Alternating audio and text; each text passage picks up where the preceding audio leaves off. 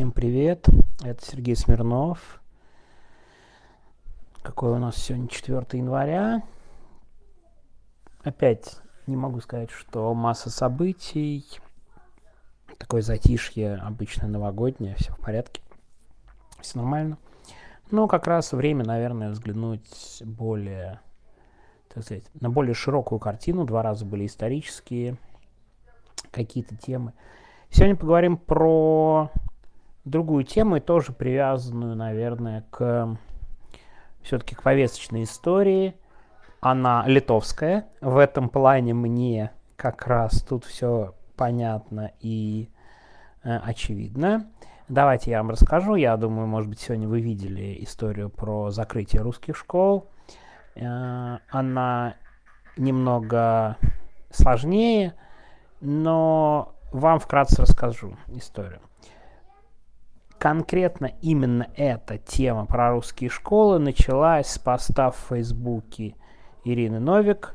Она раньше работала в, по-моему, в ЛГБТ группе «Выход». Сейчас, насколько я понимаю, там не работает. Она написала огромный пост в Фейсбуке, что в ее 14-летнего, по-моему, сына, я могу ошибаться в возрасте, его сына расстреляли из вот честно, хоть не могу точно вспомнить не из травматического оружия, а из чего-то типа, ну и не пейнтбольного, ну, короче, какого-то э, не самого критичного оружия, но все равно, да, э, э, не буду, не буду врать, сейчас не полезу смотреть, э, как-то из какого-то оружия, ну, не, естественно, не очень серьезного, а, при этом, по ее словам, по ее словам, причина крылась в позиции по поводу войны в Украине.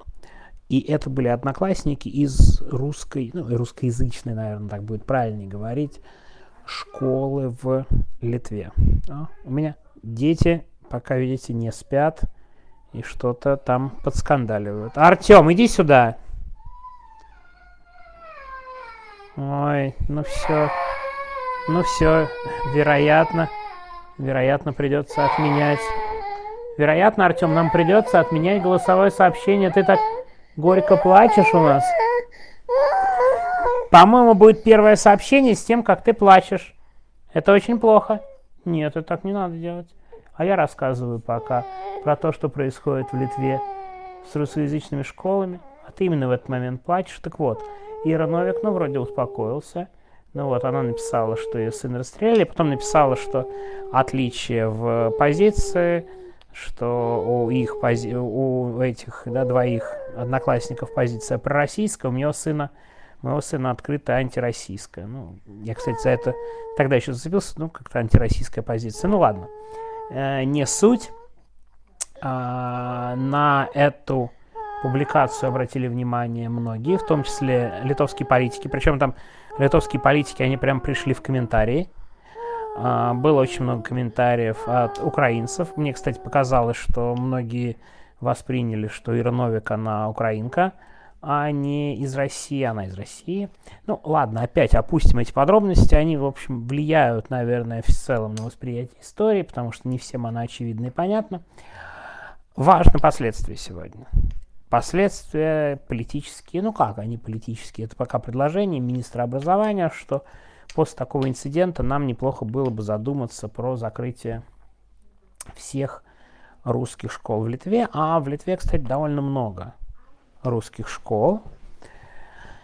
Тут вообще не было проблем с паспортами, в отличие от соседних э, Латвии, Эстонии в 91 году после распада СССР всем дали паспорта.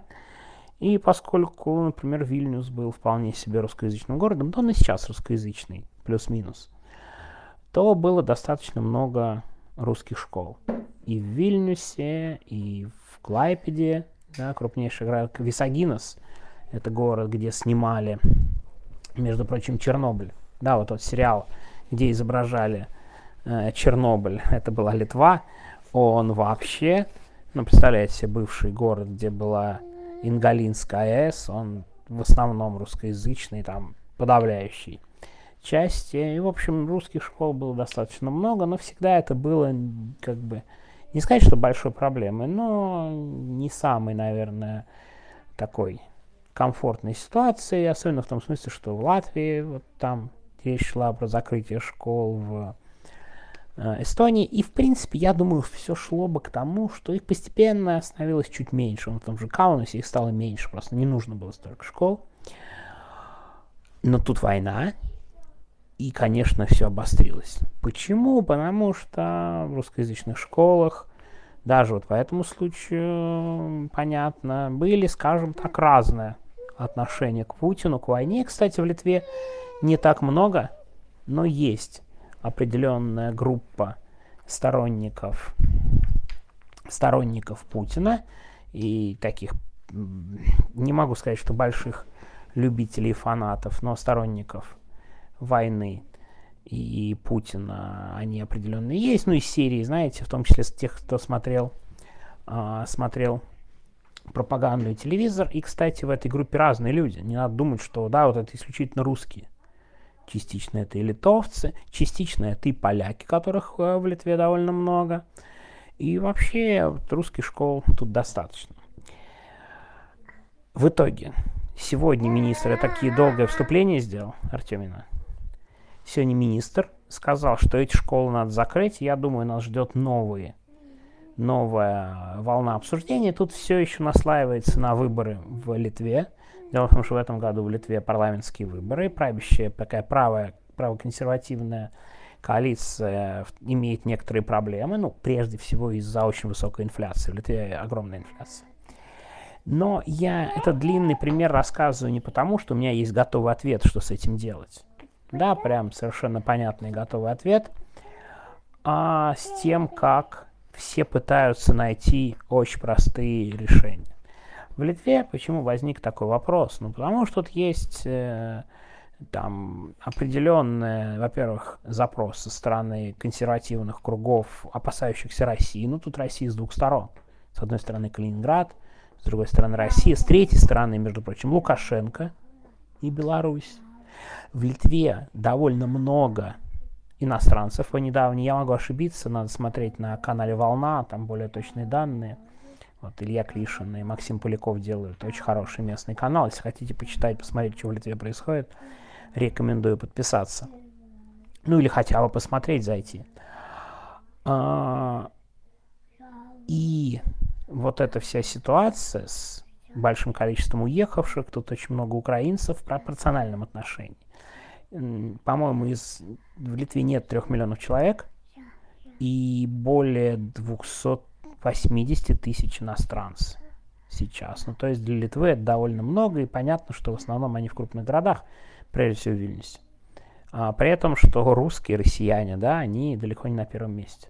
Украинцев больше, белорусов сильно, ну, больше, и сильно больше, да, в пропорциональном отношении. Но вопрос русской школы, почему? Потому что ну, литовский язык, он довольно сложный, важно, что он сильно отличается от славянских языков. И поэтому беженцы, да, и те, кто бежал, они идут в русскоязычные школы. Ну, то есть вот у меня есть э, знакомый белорус, который рассказывал, что он давно уехал из-за протестов, что у них как бы в какой-то момент в школе э, почти все дети стали украинцами, потом значительная часть украинцев уехала, состав опять поменялся, но вот у них э, русскоязычная школа, и и как бы там меняющийся состав детей, там совсем они разные, да, Артем. Так вот, я вообще вот тут не претендую, я понимаю, как доводы за и против, я о другом. Попытка найти из сложной ситуации максимально простые решения, это какая-то характеристика нынешнего времени. Ну, ясно, что ситуация не такая простая. Ясно, что значительная часть э, людей тут, да, и в том числе приехавших, в том числе местных, тут есть достаточно, достаточное количество, да, так называемых там русскоязычных, да, кто говорит на русском языке. В том числе, да, э, они там, при, приехавших и оставшихся, э, они не будут в восторге, явно, от закрытия русскоязычных школ. Да, это немножко странным покажется. С другой стороны, тоже понятно, что такие конфликты и такие настроения не очень нравятся государству. И это тоже довольно очевидно и, в общем, понятно. Простого решения этого вопроса нет, и при этом, вот, да, если бы не война, все продолжалось там мирно и спокойно. Это могло идти там еще 50-70 лет, поступательное сокращение школ. Я, кстати, надеюсь, что во многих странах будет переход на более универсальное какое-то обучение, в том числе, не знаю, там, на английский язык во многих странах. Ну, если школа не на английском, то английский как там буквально второй язык. Э, вполне себе нормальная идея, тем более тут довольно неплохо говорят на английском языке и хорошая, хороший такой переход. Так вот, простого решения нет, но все хотят прямо сейчас здесь пообещать очень простое решение. И еще раз, это отнюдь не только школ касается. Вспомните историю с, со всеми санкциями против России. Да? Всех забанили, всех запретили паспорта, все отключили. Самое простое решение было принято в марте. Или там даже в конце февраля. Ну, в марте, по-моему, 2022 года. Ну и к чему свелось это простое решение? Если так сказать глобально. Неужели никакие товары в России не поступают? Поступают. Россиянам нельзя вести бизнес, ну, сделали серые зоны. Нельзя что-то там возить, ну, используют разные схемы. Э, да, кстати говоря, почему компании из стран Балтии да, активно, там не одно было расследование, сегодня, кстати, компанию Вичи, да, вот это очень известная э, компания, которая производит крабовые палочки, Вицы, да, она, она написана Вичи, э, если я правильно помню, называется она крабовые палочки. Украина внесла в список спонсоров э, России, это литовская компания. А, ну, потому что как капитал близкий, а, Россия очень большой рынок, он понятный, люди же общались между собой, что там в Балтии везде бизнес делали за счет России. И из чего бы очень простое решение действительно на все сразу повлияет? Конечно, нет. Конечно, это не решение. Вот эта история с машинами и недопуском. И вот этим, да, в то, в чем обвиняли Гуриева, очень смешно, простите, в очередной раз, когда Гуриев попытался объяснить, что речь идет э, в запрете, что в Европе боятся ввоза э, каких-то микросхем, на автомобилях из э, Европы в Россию, поэтому на машины не пускают. Это вообще бредовое совершенно объяснение, но допустим. Но это что? По мнению, Артем решил, все, видите, успокоился, теперь решил поболтать. Артем, спать уже пора. Так вот, а, можно подумать, что возят это все исключительно россияне. Да нет, много людей, граждан Евросоюза, из тех же стран Балтии, готовы заработать деньги, бизнес, в том числе частично сочувствующие Путину и России. Таких достаточно, да, вот эту школу можно посмотреть. Конфликт, э, между прочим, двое детей, кто избил. Да, ну не избил, там, да, стрелял как, каким чем-то, ну не помню, простите, на вот сыну Ирины Новик. Это местные? Мама, да? Местные? Мама, То есть они с литовскими паспортами, понимаете? да? И как? Мама там, да. Так вот, мама, иди зубы чистить, все. Зубы. Зубы, зубы, зубы. Артем, зубы чистить уже поздно. Да, видите, сегодня довольно смешанное у меня сообщение получилось, зато очень живое. Тоже, видите, очень простых решений нет. И попытка раз все сделать, а потом оказывается все намного сложнее. А потом оказывается это не работает. Почему так? Ну потому что в сложной ситуации, когда вы долго не принимали каких-то решений из-за того, что сложная ситуация, и вдруг вам кажется, что раз все сделали, так не будет работать. По-моему, это совершенно очевидно.